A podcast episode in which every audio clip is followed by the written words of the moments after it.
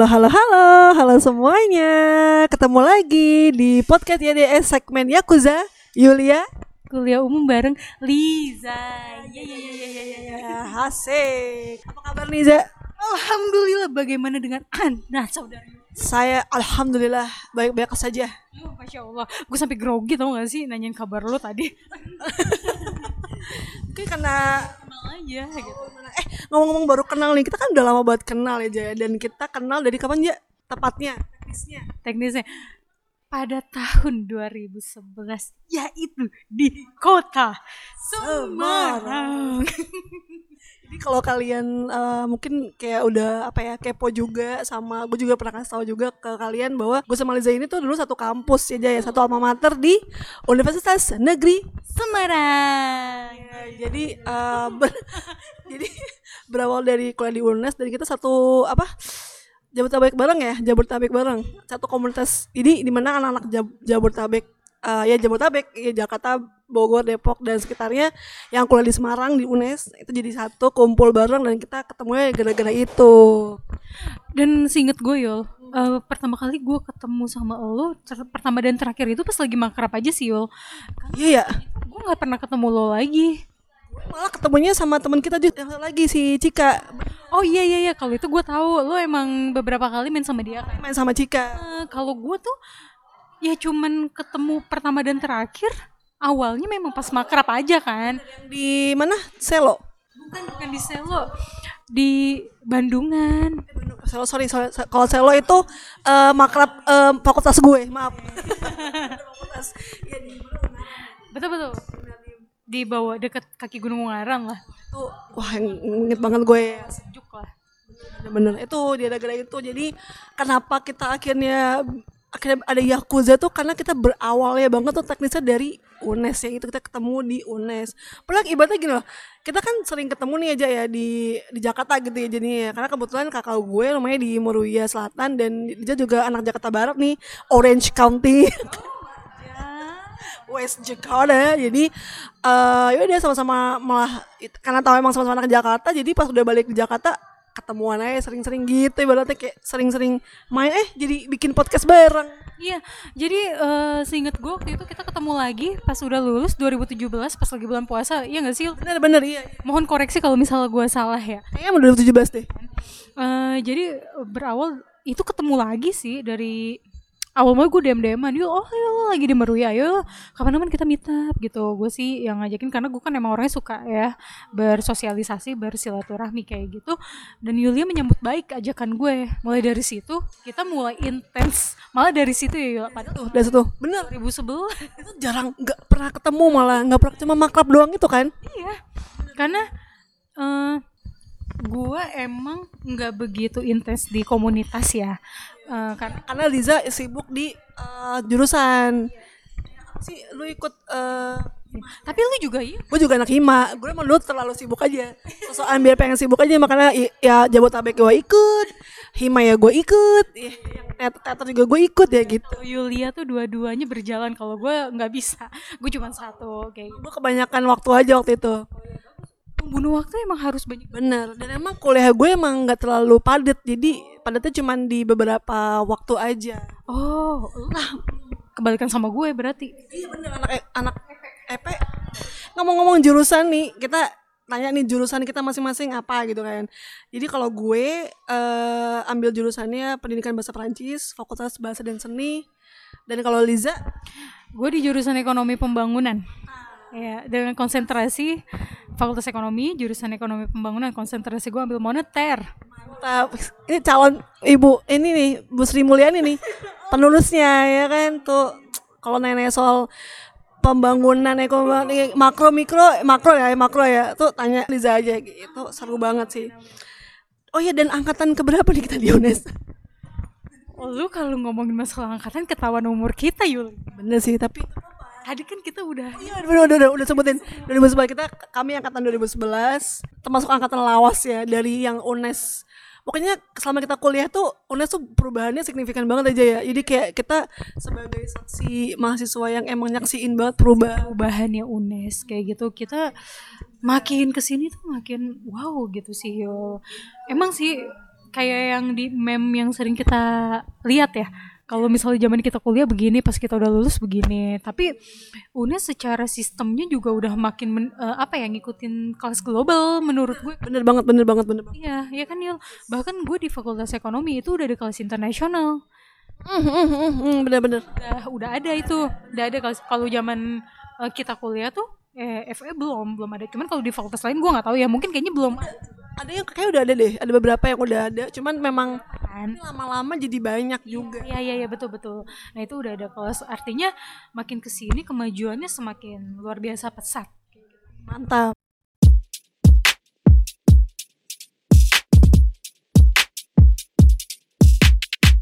Nah terus nih kenapa nih kalau pada nanya gitu kenapa sih Liza sama Yulia akhirnya milih kuliah di UNES? Kenapa dan apa nih cerita di balik itu gitu secara singkatnya gimana Dija kalau lo Ja Kalau gue emang tipikal orang yang suka eh, menyukai hal baru ya. Gitu. Gue suka menyukai hal baru, suasana baru dan alhamdulillah gue dianugerahi Allah sifat yang bisa dibilang itu kayak mudah untuk bersosialisasi. Jadi gua nggak terlalu kesulitan untuk beradaptasi di lingkungan yang baru selagi itu masih di wilayah Indonesia ya. Mungkin emang berbeda berbeda kultur iya. Cuman nggak satu bahasa juga kan bahasa ibu gitu. Eh bahasa ibunya di bahasa Jawa, cuman bahasa nasional tetap bahasa Indonesia. Dan gue emang pada dasar gitu sih gue suka menyukai hal baru. Jadi akan sangat membosankan, akan sangat menjemukan kalau gue milih kuliahnya tuh di sekitaran Jabodetabek kayak gitu, males banget. Emang kalau gue liat emang Liza tuh suka tantangan. Dan kalau kalian udah dengerin podcast kita yang Yakuza yang kapan tuh dia yang kita bahas traveling? Emang kata Mbak Liza tuh emang orangnya adventurous banget. Makanya wajar dia bisa kuliah di UNES. Gue lupa nama episodenya apa, cuman iya. tunggu apa ya itulah pokoknya ngomongin traveling lah traveling, iya iya iya. Oh me time. me time dan travel eh, apa namanya pokoknya bla bla bla me time dan keberkahan dalam traveling Betul betul betul. Nah untuk yang belum dengar silakan didengar. nah, di pokoknya cek aja di EDS ya oke Tapi lebih menarik ceritanya Yulia sih guys, karena dia karena di jalan-jalannya ke luar negeri. Kalau gue mah ya lokalan aja lah. Iya.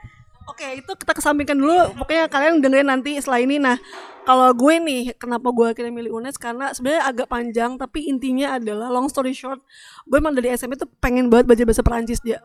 Gue udah tertarik. Dari SMP. Wow luar biasa Yulia. Emang agak gila sih. Emang. Maksud gue emang jarang banget kan anak seumur si, eh, seumur itu pada zaman itu eh, suka bahasa asing. Bahasa asing. Bahkan bahasa Inggris aja pada males-malesan buat belajar dan lo udah milih Prancis boy. atau orang bahasa planet whatever itu. Tapi emang susah dan maksudnya bukan susah menantang bahasanya.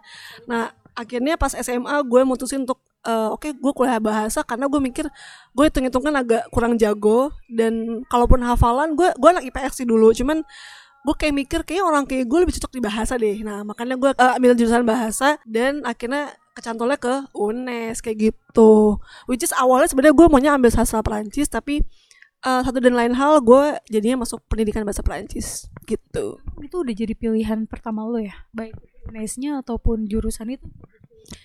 eh sejujurnya udah pilihan eh gini sebenarnya kalau pilihan yang kayak untuk teknikalnya pas em, apa S daftarnya itu emang pilihan pertama karena pilihan kedua gue UNJ tapi kalau secara apa ya secara keinginan yang dari awal tuh tetap sebenarnya pengennya UI sih waktu itu karena kan deket dari rumah gitu lah maksudnya Gitu ya. nah itu dia tapi karena passing grade sastra Prancis UI kan gede banget ya. Biasa. kayak gue tahu diri juga. Eh, makanya gue ambil gue ambil yang tetap negeri tapi tetap wah ini berkualitas nih gitu. Nggak kalah kualitasnya sama UI karena gue pilih UNES. Dan UNES itu juga kan dia ada dua nih pilihannya sastra Prancis dan pendidikan bahasa Prancis. Pokoknya gue menilai diri gue sendiri tuh kira-kira nih bisa nggak nih gue gue masuk sastra atau pendidikan? Akhirnya gue tes dan akhirnya gue masuknya pendidikan bahasa Prancis kayak gitu. Oh seperti itu ya. Eh itu lo tesnya di mana yo? Oh gue eh, tes tertulis SBMPT eh SNMPTN tertulis. Gue tesnya di SMA 81 Jakarta. Gue inget banget. Yang di Kalimalang. Hmm, Lu di mana aja?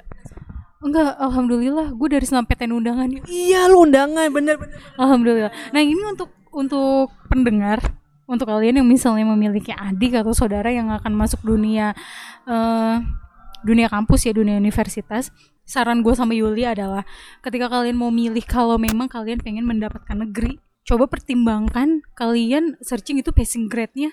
Bener. kalian pilih. Kayak Yulia tadi pengennya masuk di UI sastra Perancis UI tapi karena dilihat passing grade-nya tinggi akhirnya di, eh, lebih memilih pilih kampus dengan jurusan yang dia mau. Kayak gitu. Karena gini which is eh, banyak orang yang pengen eh, kuliah di Universitas Beken kayak gitu kan dengan mengorbankan jurusan yang sebenarnya bukan fashionnya Nah, itu banyak banget. perusahaan kayak gitu. Nah ini sedikit info aja.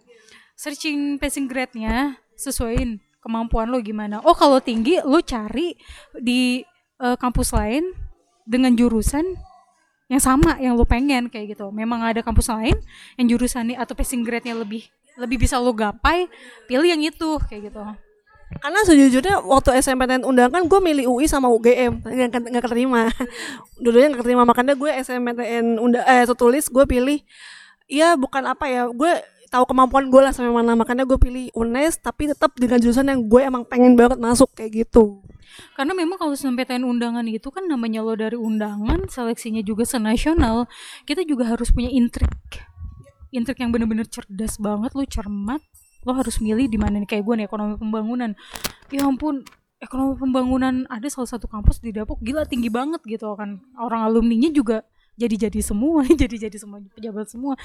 Ya udahlah gue bilang ekonomi pembangunan di kampus yang lain aja kayak gitu. Enggak deh, sebenarnya gue enggak enggak pengen ekonomi pembangunan, pengen jurusan jurnalistik. Yulia tahu ceritanya. Gue tahu banget ceritanya. Eh, tahu banget ya karena dia teman-teman gue banget apa apa curhatnya sama dia tapi dengan alasan satu dan sebagai hal ya udahlah sama aja gue bilang Dan lagi-lagi itu emang ngikutin passion lo banget. Karena gini menurut gue, kuliah itu adalah tempat lo eh, digojoknya lo, digodoknya lo sampai lo mateng.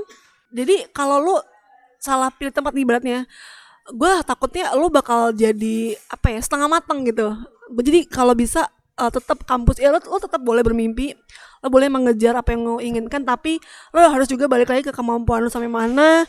Terus em, kira-kira apa nih setelah ini lo lakuin apa nih setelah lulus? Itu lo harus pikirkan matang-matang jadi setelah lo lulus ya lo jadi matang beneran kayak gitu. Memang harus sesuai passion itu penting ya. Karena eh, kenapa gue bilang itu penting? Ketika ada kesulitan kayak gimana pun tantangannya sulitnya bagaimanapun lo akan menghadapi itu. Beda kalau lo yang dari awal cuman milih kampus beken tapi jurusannya itu bukan sesuai keinginan lo. Akhirnya yang tadi Yulia bilang setengah matang akhirnya lo terbengkalai cuman buang-buang duit orang tua lo itu jangan sampai sih. Buang waktu juga gak sih? Betul itu waktu kan nggak nggak bisa balik lagi. Kalau duit mungkin masih bisa ya Yul ya.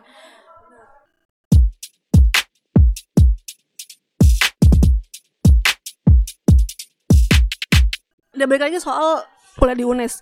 Kesan pertama apa yang lo lihat dari UNES pas pertama kali lo kuliah di UNES? Kesan pertama lo lihat UNES secara langsung oh di tempatnya gitu kesan pertama pas gue lewat terangkil. Ayah. Ah, sama. Ini beneran? Pak bilang ke driver. Pak ini beneran lewat sini? Iya pak emang lewat sini kok. Bokap gue langsung nengok ke gue yul. Beneran za ini jalannya. Ya iya kali orang nggak tahu. Gimana sih milih kampus tapi nggak tahu tempatnya? Kayak gitu. Gue kan emang milih eh sekarang gini. Kalau misalnya ada orang Papua milih kuliah di UNES gue juga nggak gue juga yakin eh sorry deh jangan Papua. Kalau misalnya orang orang orang Maluku milih milih kampus di Uncen Uncen. Iya kalau misalnya gue sih nggak tahu ya Medan di Uncen kayak gimana ya tapi kalau misalnya orang-orang sana jalanannya juga sama nanjak-nanjak juga bakal kaget juga. Benar benar karena kan mungkin tidak sesuai ekspektasi mereka gitu. Gue pikir jalanan mah sama kayak Jakarta gitu kampusnya datar-datar aja jalannya eh naik-naik ke puncak. Naik gun. Masya Allah. Berarti Diza udah dapat double combo karena dia suka naik gunung juga kuliah di gunung. Puncaknya gerbang depannya.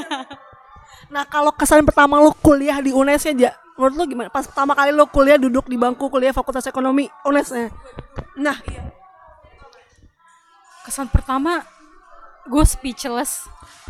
Ya ampun ini beneran gue udah jadi orang mahasiswa nih. Beneran. Ya lu nggak percaya? Sama nggak percaya Ih, anak-anak SMA baru lulus lulusan kemarin atau udah jadi mahasiswa. Yang ke mana-mana ke kantin bergerombol? Ke perpus aja ngajak-ngajak. Semua. Sama. Masya allah itu gue gue sampai cuman duduk cuman duduk sambil terengah ya ampun gue udah jadi mahasiswa seriusan nih. Itu sih kesan pertama gue ya. Kalau gue sama kayak lo, tapi kalau gue ditambah dengan rasa-rasa bahagia karena kan impian gue tercapai kan. Gue kuliah Perancis, jadi kayak wah gue mahasiswa dan gue anak Perancis nih kayak gue udah punya label anak Perancis loh anja. Jadi kayak ada ada kebanggaan tersendiri sih menurut gue karena gue gue jamin pasti kalau kalian dapetin apa yang lo inginkan, lo nggak bakalan berhenti bilang bersyukur sih. Betul, lo bakal terus termotivasi bagaimanapun itu kondisi jalan ke depannya kayak gitu. Karena kan kita nggak bakal mulus-mulus aja ya ya jalannya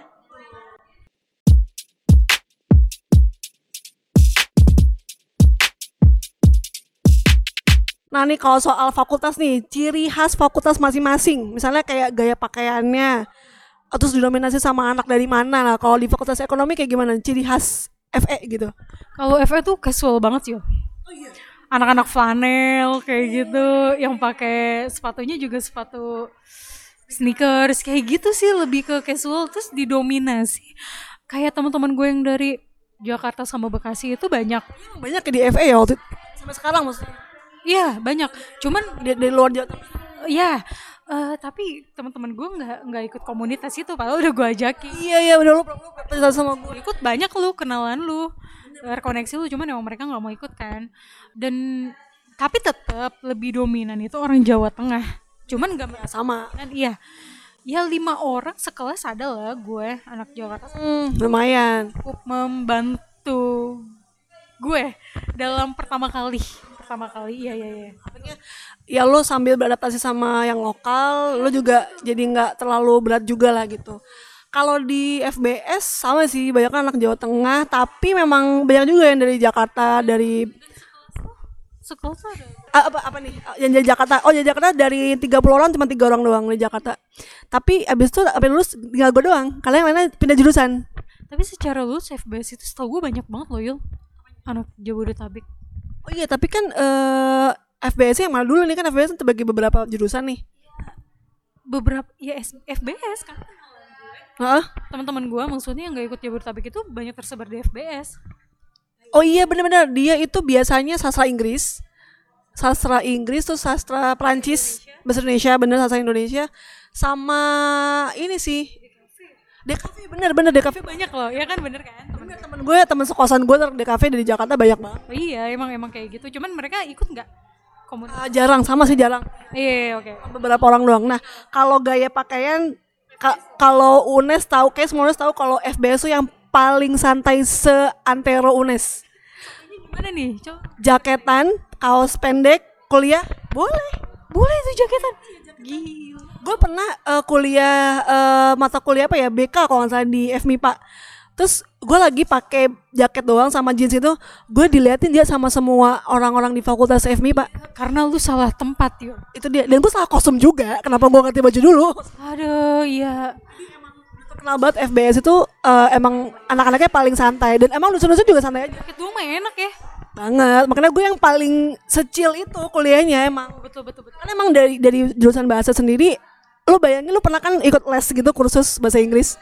Nah itu kayak gitu suasananya. Cuman du- duduk dengan dosen yang ngomong atau latihan. Kan karena kan kalau jurusan bahasa kan lebih ke prakteknya kan dan latihan mendengarkan segala macam. Jadi udah berasa les-lesan banget dan kalau yang jurusan seni ya udah kayak main aja.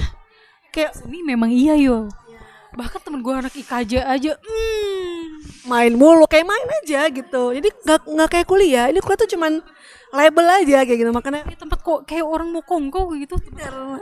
orang gua aja kuliah kayak kayak les bahasa Inggris. Ya kayak les di Lia gitu. Iya. Betul. Nah tergolong rapi ya? Oh iyalah pasti kan calon CEO amin